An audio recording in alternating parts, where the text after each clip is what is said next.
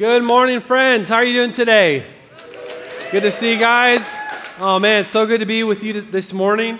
So, I don't know if you're following along with our uh, rocket fuel devotions and kind of the, the fasting that we've been doing. And so, if you're on kind of the track, we've been doing a media fast. And I, I'm happy to say last year, Bethany said, Hey, we're going to do a media fast. And, and, and, you know, that means like giving up social media and stuff. And I was like, ah, I don't need to do that. I don't got a problem with it. And then she's like, well, hand me your phone. I'm like, nah, you know. And this year I've been doing the media fast and it's been, it's been going good. I, I wasn't missing it too much. So aren't you proud of me? Yeah. Uh, but I do have to say, you know, yesterday we're on this media fast, not really watching TV, you know, just kind of getting rid of social media, just sort of detoxing from that. I feel like my stress is way down. It's kind of nice. I don't know what's going on in the world, so everything's good, right? At least don't tell me if anything's not going well. But uh, there was some football games on yesterday, some NFL playoff games. Anybody know that God's holy and righteous anointed team, the San Francisco 49ers? Yep. Came against the birds of the air that come to dwell in the branches of the tree, which is the kingdom of God, like representing demons, otherwise known as Seahawks. Wow, wow. Man, it feels like the Lord needs to help some people today. But we are in a media fast, so I recorded them on my DVR and was going to watch the games at another time, but we went to Red Robin to, uh, you know, have some food. And, you know, during a fast, you fasting media, so you go eat unhealthy food, but we'll do the food thing tomorrow, I think, and then we'll watch Twitter. But, anyways, uh, we're, we're at Red Robin and having dinner, as we call it, kind of lunch dinner, about three something, whenever the 49ers game was on, which I didn't, I didn't know it was going to be on. But we sat at the table, and rather than be a Pharisee and try to turn my head away and not watch, I went ahead and watched the 49ers dominate the Seahawks. so, yeah, woo! Is that what you're saying? Woo! Woo! Anyway, Seahawks, the, the, there's always a silver lining. You guys get a head start on uh, you know, putting together your team for next year and all that. So, um, you know, when you had the former coach of USC as your head coach, you sort of brought your brand down with the Lord. So. Anyways, jumping in, we're in the middle of this rocket fuel series. I'm excited about this, talking about fueling our lives with the presence of God and learning how to connect with Him through daily devotions, otherwise known as prayer, Bible reading, uh, some of these spiritual disciplines, things that we're talking about. And uh, when I wrote the book Rocket Fuel was a couple many years ago now. Uh, Bethany and I were working at another church, and there was a lady that had joined the church, and at this church we did these membership interviews. And so I, it was uh, kind of my time to have an appointment with this lady, and I was going to interview her, uh, just like say, how can we help you grow? How can we connect? So on and so forth. Just really, really sweet lady. Uh, she'd been a Christian, I think, for about 20 plus years. And so I was thinking, you know, uh, hopefully I can just help her. You know, what do you want to know? Here's how to get into a small group, you know, that type of thing. But I said something during this conversation that we're having about my daily devotions, and she said, What's that? And I was like, well, daily devotions uh, are, you know, like prayer, Bible reading in the morning. And I realized I was using kind of insider language, right? Do you ever go somewhere, like if you go to a school and they're like, yeah, we're having the uh, 247 meeting in the FRM room with the Niners, and you're like, what? And you don't know what they're talking about. And I realized, like, I was using insider language, but I assumed she was an insider because she'd been a Christian for a long time. And this kind of clued me in that she didn't maybe have access or, or know some of the things that I had been, been given even as a, a younger guy uh, growing up in church and, and growing in my relationship with the Lord. So I said, Well, you know, devotions is like prayer, Bible reading. And she goes, Well, let me be honest with you. I, I don't know how to pray. And it was one of those moments where, you know, you're having a natural conversation, but I also felt like the Lord was there uh, speaking to me in that moment. Uh, and, and, and I realized like this is something that should be simple and should be fundamental because this is like the children's bread. This is like, this is just, you know, basic as a Christian. It's your birthright. When you become a child of God, when you give your life to Christ, you're brought into relationship with the Father. And because of what Jesus did at the cross, you have access to his presence. And prayer is simply communication, it's speaking and listening to God. How many of you know that communication is really the foundation of every good relationship, right? In marriage, what's the main thing you work on in marriage? Being right. No, I'm sorry, communication, right? communication. uh, we're having some communication problems in, in, in, our marriage. Bethany had to go help with the nursery today, so I'm, i get to talk about this. I didn't do it in first service because she was in here, but now she's not in here. I feel a little bit more freed up and empowered. But we're having some communication issues in our marriage, and, uh, and they're real. You know, she goes, Jake, I realized that you can't hear. And I was like, What? I said, what do you mean? And she's like, I've noticed, you, I've had a cold, you know, for a little while. And she's like, right now with this cold, I'll like say things to you and you just, you don't hear me. And, and the context of this was yesterday I said, hey, hon, I'm going to go get the mail. Do you want to walk with me, you know, to get the mail? And uh, walk down the street to the mailbox, whatever, just, you know, because I'm romantic. And, uh, and so she had apparently said yes. And then I hear her voice like, Jake, from behind me as I'm out halfway to the mailbox, you know. And she's like, What are you doing? And I'm like, I'm going to get the mail. You know, I asked if you wanted to go, but you didn't respond. And she's like, I said, I, I said yes. so then she told me, You can't hear. So that's, that's the first thing that's going wrong, you know, with our communication is I can't hear, which apparently, I hope it's a cold, but it could just be as I age, right? The second issue we're having with our communication is that this has happened several times in the past just few days. She'll be like, You've told me this three times and I realize I am becoming my father. How many of you? How many know what I'm talking about? I'll, I'll, I'll, literally talk to my dad. My dad and I, you know, he's pastored 40 years, and he and I are very close. We talk more on the phone than teenage girls. I guarantee you we do. We'll literally spend like four hours on the phone, okay? Is how I use my time, talking to my dad. Because we have to talk about everything talk about the Ducks, talk about the Niners, talk about the San Francisco Giants, the kids for about three minutes, sports, three hours, you know, stock market, world, politics. We will circle the globe and then do it again. You know what I mean? So that, that's, it's good, you know, but I have a great relationship with my dad, but he'll be like, hey, you know, this such and such a thing happened. And I'll be like, oh, he's told me like seven times, easy. Like, you know, told me last week, told me the week before. I'm actually going to speak on Sunday in March at my parents' transition service. So my, my mom and my dad have both asked me to speak at this transition service. And if you're watching online, this is the third time you've asked me. So my dad calls me the other day.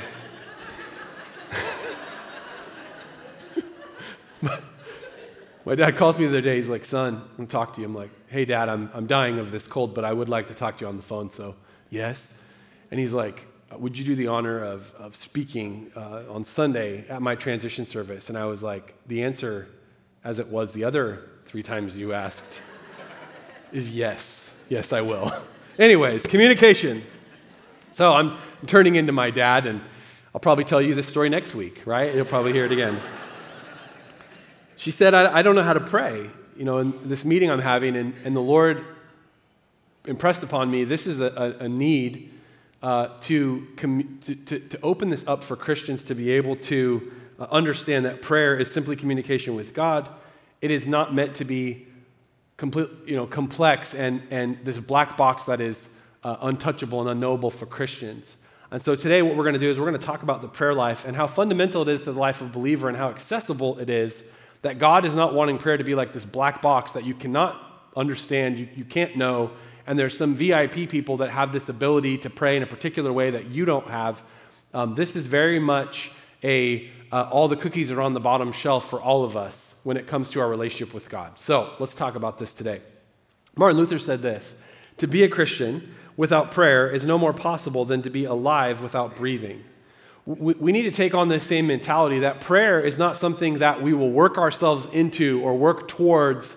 Yes, you can build a prayer life, but understanding that being a Christian means that you have given your life to Jesus, you are his follower, you have a relationship with God, and if you don't communicate with God, that relationship suffers and, and is, and is sick, right, at, at kind of the best level. Like a marriage, if you just stop talking, it doesn't work, right? That's why my wife is like, hey, you can't hear, right? We need to work on this communication thing. If communication is not happening, the relationship is kind of sick. I think communication is like a thermometer in a relationship. Uh, if you ever do any marriage counseling or you've ever been to marriage counseling, that's the thing you talk about is, is your communication. Because when communication is good, you can work through things. Uh, when it's bad, even that becomes an issue and it just messes everything up. Prayer is meant to be uh, fundamental, it is fundamental in our relationship with God. One of the things I want to dispel today is this idea that God is trying to be inscrutable. He's dark and inscrutable and mysterious, and he's hiding in the cosmic ether. And if you will, you know, work on your arcane arts and learn how to pray with your arms crossed and learn how to do a spiritual dance or something or light a particular form of incense, then God might, maybe, perhaps be accessible in some small way. No, God is more interested in a relationship with you than you are with him. When we talk about this word devotions, my devotions, you know, I'm devoting this time, I'm setting it aside for prayer, for Bible reading, because I want to connect with my Father in heaven. We need to understand that the basis of it, the foundation of it, is not your devotion to God, but His devotion to you. And I think the number one indicator of this is when you consider the cross of Christ. That God says, I want a relationship with my children so bad. I want to rescue them. I want to reconcile uh, this relationship that was fractured because of sin, that I will invest myself into human form and live on this in, on planet Earth and come down the ladder all the way. And you know, the Bible says Jesus was tested and tried, and he suffered, but he without sin. He experienced all that we experience as humans, yet without sin. And then he ultimately, his, his reward for this is he gives his life at the cross and, and dies, right? I mean, if you think about it, God is very interested and very invested in relationship with us. And yet, prayer is one of those things that the devil sort of clouds our eyes, blinds us to, to use. It's a, it's a weapon in our arsenal that is often unused. Something that will not only bless you, uh, but also will be used to bless the world. And we'll talk more about that. That God not only speaks to you and interacts with you and has a relationship with you through prayer, but He also uses prayer as the vehicle by which he chooses to act in the world around us, even changing the very fabric of reality that we see around us. This access to the creator of heaven and earth for Christians is something that is often uh, not used. And there's, there's different reasons for this, and I'll talk about some of those reasons today. I'm just going to kind of go through four sort of simple objections, whether you said these out loud or maybe they've been in your heart or maybe just one of them uh, fits, we'll see. But here's four objections that I think why we neglect to pray, why we don't enjoy this conversational, dynamic, intimate relationship with God that is available to us through Christ. The first one is that we simply don't know how. And this is what I mentioned when I talk about that black box kind of a thing that we think, well, you know, maybe you're imagining Pastor, Pastor Jake or Bethany or some of the elders here, the leaders, or someone that you see as spiritual. You're like, it's not you. Okay, well, whoever it is that you see as spiritual, and you might imagine that they have this particular prayer room, and there they are, and they have the most perfect prayer posture that you've ever seen. And when they pray, the air sort of shimmers a little bit, right? And they can, you hear little light, light angels singing, you know what I mean? And it suddenly smells like frankincense and myrrh, you know, for whatever reason. And you think that they have some sort of a thing that you don't have. Uh, and you think that it's, that it's because you, you don't know how to, you know, manufacture this spiritual power or whatever it is with prayer. Well, that, that for a lot of people is why they don't pray. I think for this lady, she was just like, I don't know what to say. I don't know how to pray.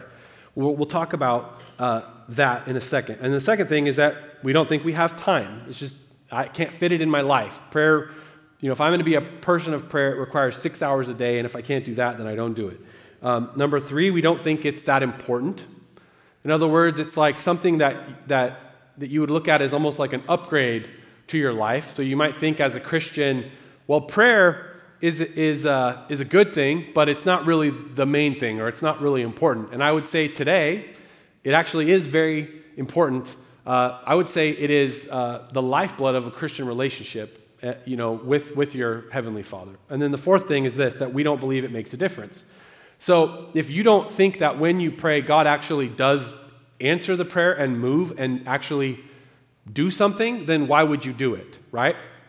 Now, for me, uh, a couple months ago, I had a revelation that my practice had sort of shifted away from my theology because my brain, my mind, my theological belief about prayer was that when I pray, God is responsive and dynamic and that He moves. It was actually during our, uh, our series that we were doing about God has a name, and I was reading about the, the dynamic relationship with God and how He moves in response to prayer. And I realized, oh, Jake, you are not practicing something that you believe, because I believed in my head that God listened to my prayers and that He actually chose to act and do things that He otherwise wouldn't do in response to prayer, okay? Or that he would not do things he might have been going to do in response to prayer. Okay, and, and, and I'll talk about this later.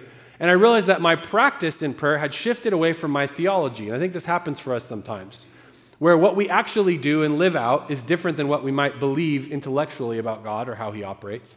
And I had to repent and say, okay, God, bring me back to this place where when I pray and I ask you to heal someone or I ask you to move in a particular situation, change something about the world that I'm asking you for, that I actually think that not only can you, but you will, that you do respond and interact with me, and that prayer actually changes things. So that's another reason why people don't pray. They just neglect it because they don't think anything's going to happen when they pray. And I'll talk about each of these real quickly. Number one, when we talk about not knowing how, we need to understand, we just break down this objection, that prayer is not for experts. Prayer is not for somebody who has the name pastor before their name or somebody who is bishop or reverend or something. And prayer is not for some spiritual Navy SEALs that may or may not exist within the church. Yes, there are people that have an incredible prayer life that you might not, but it's not because they have different DNA than you, and somewhere in their genetic code is written like prayer will work for this person. But how many of you know there's a praying grandma in your life or a person that prays and you, you tend to think like, man, when they pray, God listens? How many of you know what I'm talking about? But it's not because they've been given some special status, it's that they use what you could do too. There's this crazy thing. Like, I look at people and I'm like, I hate you. And you go, why do you hate that person? Well, they're skinny. You know what I'm saying? And I'm there on, watching TV, and there's these people, and they're like running and they're smiling, you know, which is not true. I've run before. It's not fun, okay? Tried it. And I get jealous, and I'm like, well, you know, I mean, I'm not like way out of line, but I'm not great. You know what I mean? When I see my, my kids, they can like bend over, and I can't do that. I have to sort of do this. Do you know what I mean? Here's what I mean by this the people that are in shape and fit and all that, they're just availing themselves of what we all could do. It's called exercise. Somebody's like, Praise the Lord, I've just been delivered, you know. delivered. We had this guy that would come preach at Joy Medford, and he one day walked in. I was doing a group for a bunch of teenagers, and this dude was rotund. He was round. He was, he was a large fellow, okay? He was fat. And he walks in one day and he's like, Praise God, praise God, praise God, young people. And we're like, What's going on? And he goes, Your dad took me down to the Mongolian barbecue today. I got one of them five gallon drums of, of Mongolian food, and the Lord delivered me from the spirit of, of, uh, of anorexia today. praise God. Exercise.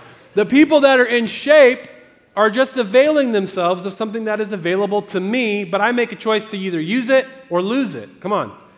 And prayer is the same way. When you see somebody who is actually praying and enjoying a dynamic, conversational, intimate relationship with Jesus, it's not that they're special, it's that they're doing it.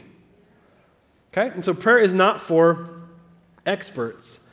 Jesus actually tells us what prayer is really about. In Luke chapter 11, verse 5, he says, Then teaching his disciples, this is the them that's there, more about prayer, he used this story. He says, Suppose you went to a friend's house at midnight, wanting to borrow three loaves of bread. You say to him, A friend of mine has just arrived for a visit. I have nothing for him to eat. And suppose he calls out from his bedroom, Don't bother me. The door is locked for the night. My family and I are all in bed. I can't help you. But I tell you this though he won't do it for friendship's sake, if you keep knocking long enough, he will get up and give you whatever you need because of your two great words right here shameless persistence. How many of you would say, like me, I might not be the most spiritual or intelligent individual, but I sure as heck know how to annoy people? and Jesus actually says that's the secret to prayer. The secret to prayer is not spirituality. It's not that you have a particular kind of incense, that you know how to put your hands in a certain way, that you know how to speak like a knight when you pray. Dear God, thou art all in heaven, and thy will, you know, no, it's, that's not what qualifies you to, be, uh, to, to get something done in prayer. What Jesus says the real secret is, is you don't quit. Now, I grew up in a, a charismatic kind of Pentecostal church, and my dad was like old school Pentecostal, and they had a saying in the old Pentecostal church, and it's PUSH. It's an acronym, and it stands for pray until something happens. And people that are prayer warriors who believe what Jesus says here in the scripture, this is how they pray. They don't think that their prayer life is based on their complexity or their ability to like really say really important things or something. They just don't stop praying until there is clarity and an answer and movement in, in that thing. How many of you have things in your life that feel like immovable objects, right? What, what, what does an immovable object need? It needs an unstoppable force, right? And what, again, if we don't believe that, if we think prayer is about complexity and knowledge and arcane arts or something, then we're not going to do this. But Jesus says this is what you need to do just keep knocking. If you have a physical healing that you need, just keep knocking. Does that mean you're going to get healed? Yes, that's what's going to happen 100%. No, I don't know. I'm not the one that answers prayers. Did you know that? People are like, oh, Pastor, would you pray for me? I'm like, maybe. I got a lot of stuff to pray for. Now, if, I, if you ask me to pray for you, if I don't pray for you right there, don't count on that prayer. You should pray. You're like, I respect you less. Well, that's fine. I'm just being honest with you, right? But, like, here's the deal if you have a child and you want them to come back to the Lord, a grown child, like, you pray. If you have uh, something that you want done in your city and you want to see God's hand move and make a change in your neighborhood, you pray. Well, Pastor, you're saying that your prayers don't mean more than mine? Correct. You know what, what works though? Getting a lot of people praying and continuing to pray until something happens. But you should be persistent. And who's the one that teaches us this? Jesus. And he goes on, he says, And so I tell you, and just so you know, I do pray for you guys, okay? I will pray for you. Just but just pray for yourself. Okay, so I tell you, keep on asking, you will receive what you ask for. Keep on seeking, and you will find. Keep on knocking, and the door will be open to you. What is he saying? Be annoying. Be shamelessly persistent. God, I want this. God, this is what I want. God, I want you to heal my aunt. God, I want you to move in my city so that we have an answer for the things that, you know, that we keep doing it. You keep knocking. He says, For everyone who asks receives, everyone who seeks finds, and to everyone who knocks the door will be opened. Prayer is not about your expertise, it's about shameless persistence. The second objection is that we don't think we have time. Uh, there was a Nielsen study, this is back in 2010, so I think we've probably not changed a whole lot from, from then. Uh, at the time, this Nielsen study revealed that Americans spend 63.5 billion minutes on social networks and blogs uh, like Facebook, Instagram, all this kind of stuff. And another study indicated that an average internet user spends 68 hours on the internet per month, which equates to about two hours and six minutes per day. And I don't think we've gone down since 2010. If anything, we've gone up, right? That's why we have to do things like media fasts, right? Like, let me just set this aside. You know, we, we have time. What, the issue is not an issue of time, the issue is about priority. The issue is about what we value. I mean, think about what we do when we value something. If I said, hey, I've got four tickets to the Super Bowl, box seats, all expenses paid, uh, you know, but you got to get there to wherever that's going to be held this year. How many of you are like, I think I could maybe make time for that? You know, I got season tickets for the Ducks, box seats. Uh, you know, Phil Knight's helicopter is actually going to fly you right to the O, land you in the middle. It's going to be great. You know, you make time for what you value, right? I have an all expenses paid vacation to Cabo, all inclusive. We'll get you there. You know, fly around. You can do, you can swim with the dolphins and whatever you want to do. I'll be at the pool, but you can do whatever you want to do. How many of you would make time? Right? So we, when we value something, we, we make time for it. And so with prayer, this idea like I'm too busy to pray or I, I don't have time for it is, is a, it's a false objection. All right, third, prayer is not important or I don't think it's important or I don't see the value. I would say this that prayer is vitally important. It is our lifeline to God, our communication with God. Just like we've already talked about, in a marriage, your communication is like the thermometer. If your communication is bad, your relationship is bad. If your communication is non existent, your relationship is non existent. Jesus said in John chapter 15, I am the vine, you are the branches. This analogy is so clear, right? Jesus is the vine, we are the branches. He says, If you remain in me and I in you, you will bear much fruit. What is the fruit that comes out of a relationship with Jesus? Well, it's the fruit of the Holy Spirit. It's a fruitful life. It's a, a life that is connected to purpose. You can extrapolate all of these things. He says, if you are connected to God, if you stay in relationship, if you're a branch connected to the vine, that fruit's going to come. But apart from me, you can do nothing. And this is where I think we oftentimes think of things in gradation uh, or a spectrum that are really black and white.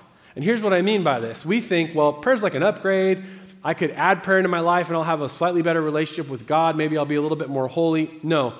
Prayer is the interactive, dynamic relationship. It is the vehicle by which that relationship takes place. And if prayer is not a part of your life, you don't have a relationship with God. And really, what's happening is you're not connected to the vine, and there's no fruit that comes out of your life. Which is why some of the really awesome uh, heroes of the faith that I learn from and read, people like Andrew Murray, George Mueller, you know, Christians who didn't, they weren't fancy, they didn't have access to like uh, Instagram and make like cool reels about prayer. They like did this crazy thing. They wrote books, and they wrote books. Uh, they weren't celebrities. They wrote these books to like teach their congregations or help people or whatever. They didn't make like millions of dollars from it. George Mueller ran an orphanage, like, but they they actually said that when you don't pray, you're sinning. Like they said that, that prayerlessness is a sin. Well, how could prayerlessness be a sin if it's just an upgraded thing to be a little bit better Christian? No. Prayerlessness says, I don't really care to talk to the God that ransomed me from sin and brought me into his family. Uh, prayerlessness is like saying to your spouse who you made a covenant with, I don't want to talk to you. Well, now we have a problem, okay? So is prayer important? Yes, it is our relationship with God. It's that vehicle the thing about prayer, it's interesting to me, and we'll talk more about this in weeks to come as we talk about hearing the voice of God.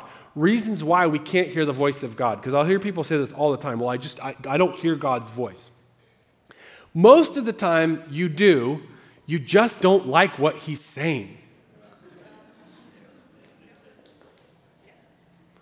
Like, God has this bad habit. Like, he's always telling me to do things I don't want to do. And I'll be like, well, God, you know I'm an Enneagram 1. You know that I'm uh, INFJ on the Myers Briggs, and, you know, like, it doesn't really suit my personality to go and talk to somebody that you asked me to talk to. And I'm an introvert, God. God, you made me. It says in your word that I'm fearfully and wonderfully made.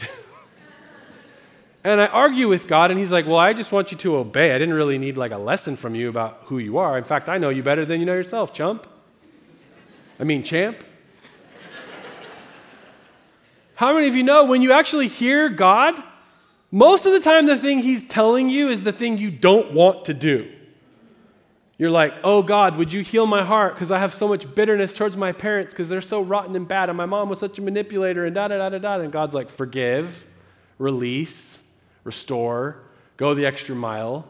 And you're like, yeah, but what about that book that said I need boundaries? And you're like, well, yeah, you need boundaries. God doesn't turn off wisdom, but He also wants you to forgive and release. And, and, and it's like, yeah, but that, that's the thing that hurts. I wanted you to tell me that I'm justified to be angry. And I wanted you to tell me that it was okay that I live in bitterness. And He's not going to tell you that. The thing about God is He doesn't lie. And you know what? I lie all the time because people are like, you know, and I want people to lie to me. Like if I say, hey guys, do you think I'm handsome? I want you to be like, absolutely, yes, definitely. You're, you're a total stud muffin. You're a whole bucket of muffins. You know what I mean? I don't want somebody to be like brutally honest. But you know what? You need somebody to be, we call it brutally honest.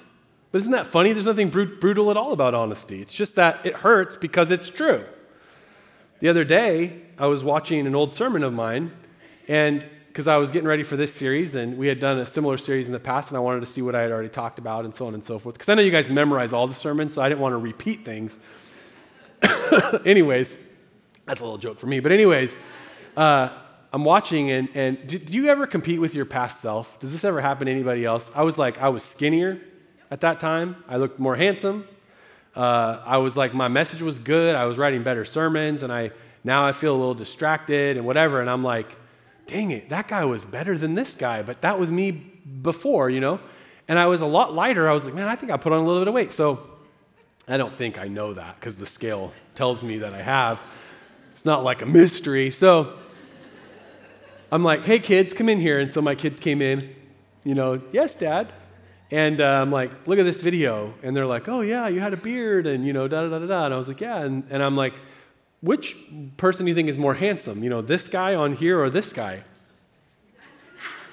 And the girls were like, well, you know, they're like lying to me. And Jack was like, looks like you gained some weight. so I was like, you're, you're no longer my son, you know? he, uh, he was completely honest with me. And I realized that is how God often is, is just honest. And the scary thing about God is that you're always completely butt naked in front of Him. In every way, shape, and form. Physically, you can't hide. Emotionally, you can't hide. Spiritually, you can't hide. You can't manipulate God and like act like what you did that other people praised you for was for the right reason other than getting people's praise when you do it before God. Before God, in Him, the scripture says, there is no shadow or turning. He is incapable of lying. He's pure love and He's pure holiness. And man, He just roasts me when I get close to Him. Being a Christian is a very uncomfortable thing. It's like you bring all of this baggage and everything, and like it's just it completely invisible to God. He just sees you just as you are, just completely as you are good, bad, and ugly, and indifferent, and every, all of it.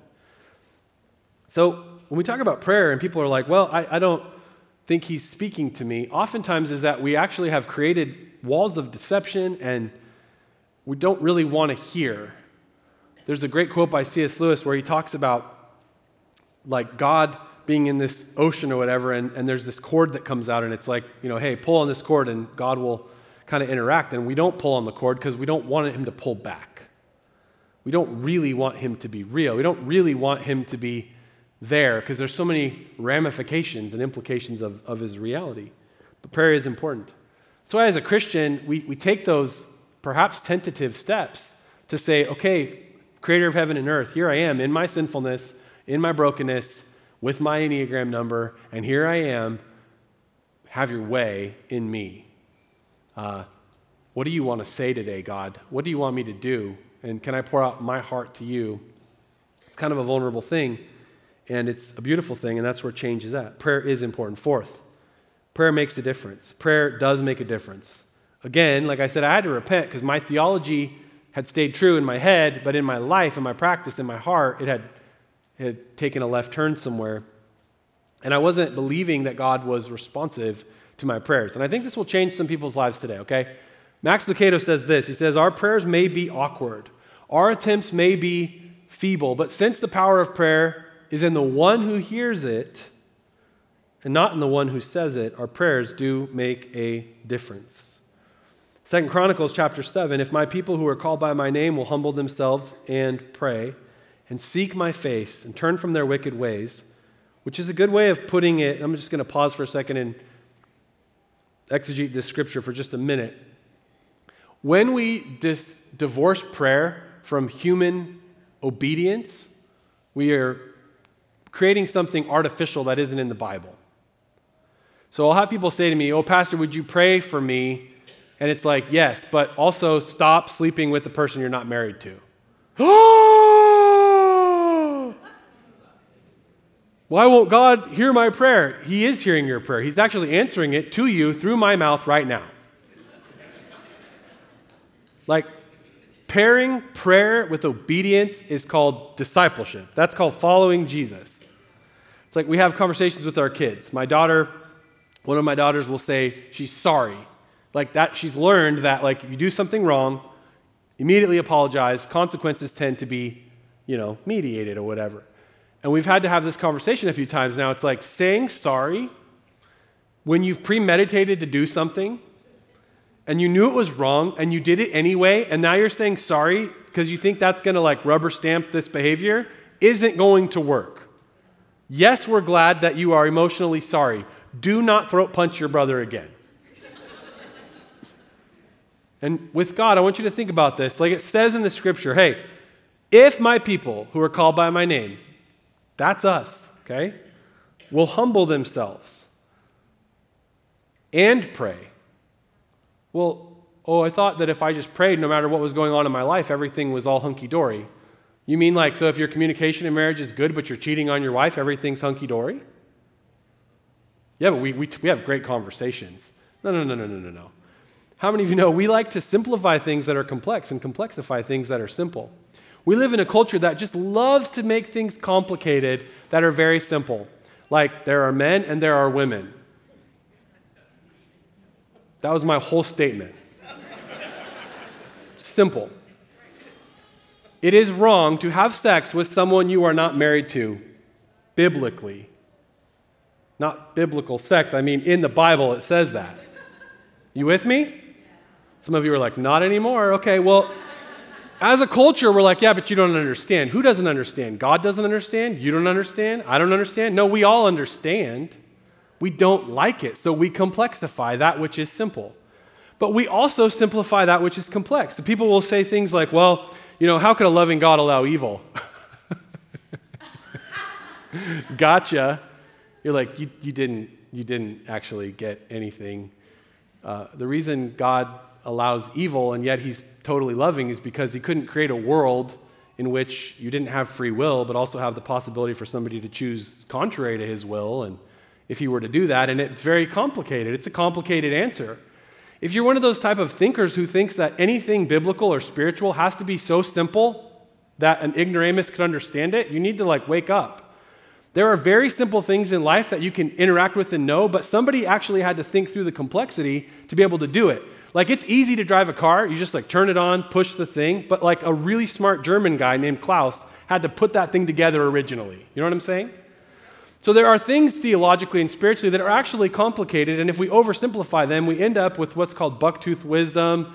It's like we end up having really, really poor theology. You have to read the whole Bible and read it again and read it again and continue to dig in and see what God is doing through the story and see the complexity and see the layers and it's not all just like totally observable to anybody that can, can read or whatever. Like you have to dig in. But there are things also that we like to complexify that are very simple. Things like simple obedience. Things like, yes, you can have a prayer life and communicate with God. Just be ready for Him to speak back to you. Are you with me? I'm preaching a lot of messages right now, but I'll bring it back. I'll bring it back. In this case, when we read this verse, he says, if my people who are called by my name will humble themselves and pray and seek my face and turn from their wicked ways, there's a lot of ands there. There's a lot of adding things to this. Then I will hear from heaven and I will forgive their sin and will heal, heal their land. Somebody might say, well, this is Old Testament. This doesn't apply to the church today. Da, da, da, da. No, I think it very much applies. I think it very much applies because in the Old Testament, we see concealed that which in the New is revealed. In the Old Testament, we see God working with his people and trying to convey his character through everything they were going through. And here's God's people in the Old Testament, the Israel in the Old Testament, which now is reflected in the church, which is us, the people that belong to Jesus, God's people called by his name in the New Testament. Yes, we're in the new covenant, but prayer paired with obedience, prayer paired with humility is what brings power. And when we are in that moment with obedience and humility and we're seeking God's face, and there's actually a running away from sin and a turning away from sin and wickedness, where we don't try to change what God said is sin, but we acknowledge what He said is sin, acknowledge our, our place on the wrong side of the line, and then ask for the mercy and grace of Christ, which He provides at the cross, that we then step into right relationship with God. And then, as we bring our prayers, we believe that God, in response to those prayers, actually does things that weren't going to happen if we didn't pray them. And this is a big idea. If you read the Bible, read it through this lens, okay? I like to read the Bible through. I do it usually one, at least once a year, and I've read it now like 30, 40 times, okay? And, and, and so it gets boring, to be honest with you. Like, I know it's going to happen. Abraham does the same stuff every time. I'm always like, Abraham, don't do that. And he just, it's not a choose your own adventure. It's the same book every time. So, to not be as bored, I will read the Bible through different lenses. And I, I, know you're like, well, you're old, you need lenses. No, I mean like metaphorical lenses, philosophical lenses. And one of the lenses I read the Bible through, and this is a great one, it's a really good one. Read the Bible through the lens of look out for every time God answers prayers. Like when he is listening to a person pray in the Bible and does something, either does something or doesn't do something in response to that prayer. Read the whole Bible through that lens, and it'll change your prayer life. Because what we actually see is not a God who is robotic and sort of uh, fully always going to do what he's going to do no matter what happens. He actually interacts and works with humans and chooses to sovereignly move in our reality in response and in accordance and in relationship with our prayers, which is a mind blowing thought. Because I look at my city, this city that we live in, our twin cities of Eugene and Springfield, and you know, there's nothing to pray for because everything's perfect. Schools are great, you know, everybody has a place to live, nobody has substance abuse issues, marriages are great, families are great. No. I look at the reality around me and I go, does this look like heaven? Not so much. I mean, I love it here, and this is where God's holy and righteous team, the Ducks, play, so there's a lot of good things. But I look at the world around me and I think about Jesus telling us to pray this way Father, let your will be done, your kingdom come on earth as it is in heaven. And I think, hmm, there are some things in the reality around me that even I, in my limited wisdom and capacity, can see do not match the reality of what I believe heaven looks like. And this is the critical moment because in this moment, when I see a discrepancy between where I live and what heaven looks like, where God is, those are the moments where I come and pray. And in those prayers, if I believe that God does move dynamically in response to those prayers, things will change. Those are the moments that matter. Those are the moments that matter when we pray. And, we, and it's like Moses in, in the book of Exodus, and as the Israelites are in the wilderness, Moses and God couldn't get on the same page because in one prayer, uh, God's like, I'm going to wipe out Israel. I'm going to destroy them, and Moses, we're going to start over with you. In the original Hebrew, it says something like, Israel sucks. You know, it's like when you translate it all, that's what God was saying. I got no laughs on that. Anyways, God is saying to Moses, I'm going to destroy Israel. We're going to wipe the slate clean. We're going to start over. And Moses is like, God, don't do it. Because you've said that you're going to lead us to the promised land. And God, if you, you know, your character and so on and so forth, and God's like, okay, I won't. That's a crazy verse. Did Moses change God's mind? Did God know he was going to do it, but not? I, I don't know. I'm not, we're not going to dig into that. But I know that there was a dynamic change in what was going to happen because a person prayed. Then another point, Moses is like, God, wipe out Israel. We'll start over. And God's like, no, Moses, right? We're not going to do it. There's another time in the Bible when David asked the Lord, uh, if we go to this such and such a city, what's going to happen? And the Lord's like, that city is going to deliver you into the hands of Saul. And so David leaves. Well, then that doesn't happen. So God said something, but it didn't happen because David changed based on what God said. Do you, do you see the ramifications of this when it comes to your prayer life? What if in life there were things that you were going to do that if you said, Lord, would you give me a clear answer on this? Should I do this? And he was like, no. And then you didn't do it. You, you changed the very fabric of what of reality, of time and destiny, because you had an interactive relationship with God. Commensurately, think about how we want things to go.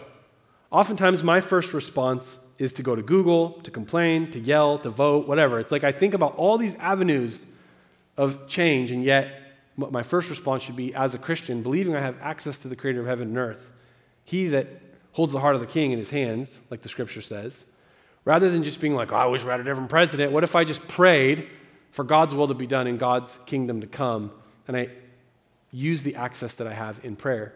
Again, if you think about God being interactive and dynamic and this relationship you have with Him, it changes your prayer life. William Temple, one of the former archbishops of Canterbury, said, When I pray, coincidences happen, and when I don't, they don't. John Piper said, Prayer is not for getting man's will done in heaven, but for getting God's will done on earth. This idea of a prayer being a dynamic, interactive relationship with God that He actually uses to change things and Jesus, going back to his words, it's not about the complexity of your prayer, the expertise of your prayer. It is about the persistence of your prayer. It is about the shameless persistence, to use his correct words. How annoying can you be to continue to knock and seek and ask? And I'm convicted because I look at my community that I call home, and I look at my family, I look at my friend circle, and I realize there are things that are out of order that aren't, if God was in charge and if God's kingdom had come and his will was done, it wouldn't look like what it looks like, and yet I don't pray. But when you bring all this together, what we are brought to is if I will pray in accordance with obedience, with humility, with my connection with God, and stay connected to the divine, God desires to move in me, through me, and around me through this thing that we call prayer. Amen? I have an entire section of this sermon that will not be preached today, but it is on the first service, so maybe we can put both, both versions. Judah, could we do that? Uh, so there's some practical steps, um, more personal things that are there at first service that you can go through if you desire to, uh, but I used all my time, so we're going to end today. Would you bow your head and close your eyes, please? Father, we thank you today for your word. I thank you for uh, speaking to us through your scripture and uh, speaking to us through these thoughts today. Lord, I pray that we would not be like that, that person that's described in the book of James that looks at a mirror and walks away and immediately forgets what we look like. But Lord, today we would take in this truth, take in your word, and we would say, Lord, I want to, I want to be a person of prayer. Lord, I thank you that we don't pray out of duty or guilt. We don't pray uh, out of religious zealotry, but we pray out of intimacy because we are born again into your family, and now we are your agents on this planet, on planet Earth, to bring change, uh, to bring uh, things into alignment with how you want them to be.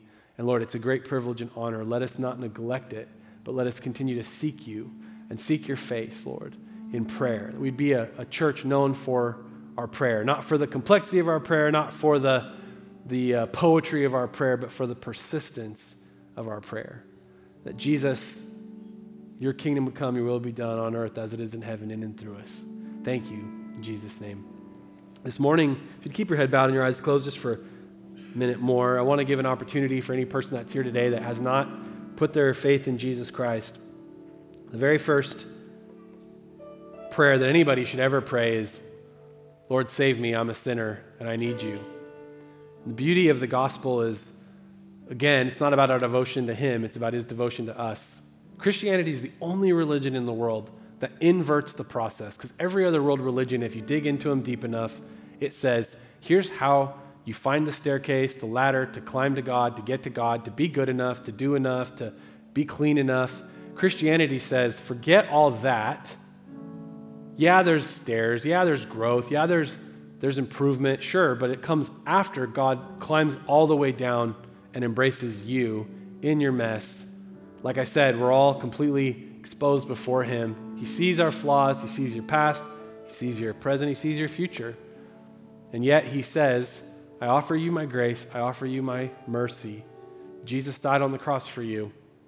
And today, if you want to put your faith and trust in Him and become His follower, I would invite you to just raise your hand where I can see. I'm not going to call you out or embarrass you. We're not going to make a big thing. We just want that simple act of faith. Thank you so much. Pastor Jake, today I want to put my faith and trust in Jesus. Just lift it up real quick. We're going to pray together, and we'll give you a couple of steps to take after the service is over. Just lift up your hand. Awesome. Awesome. Thank you. Let's all pray this prayer together. I like praying this prayer every Sunday.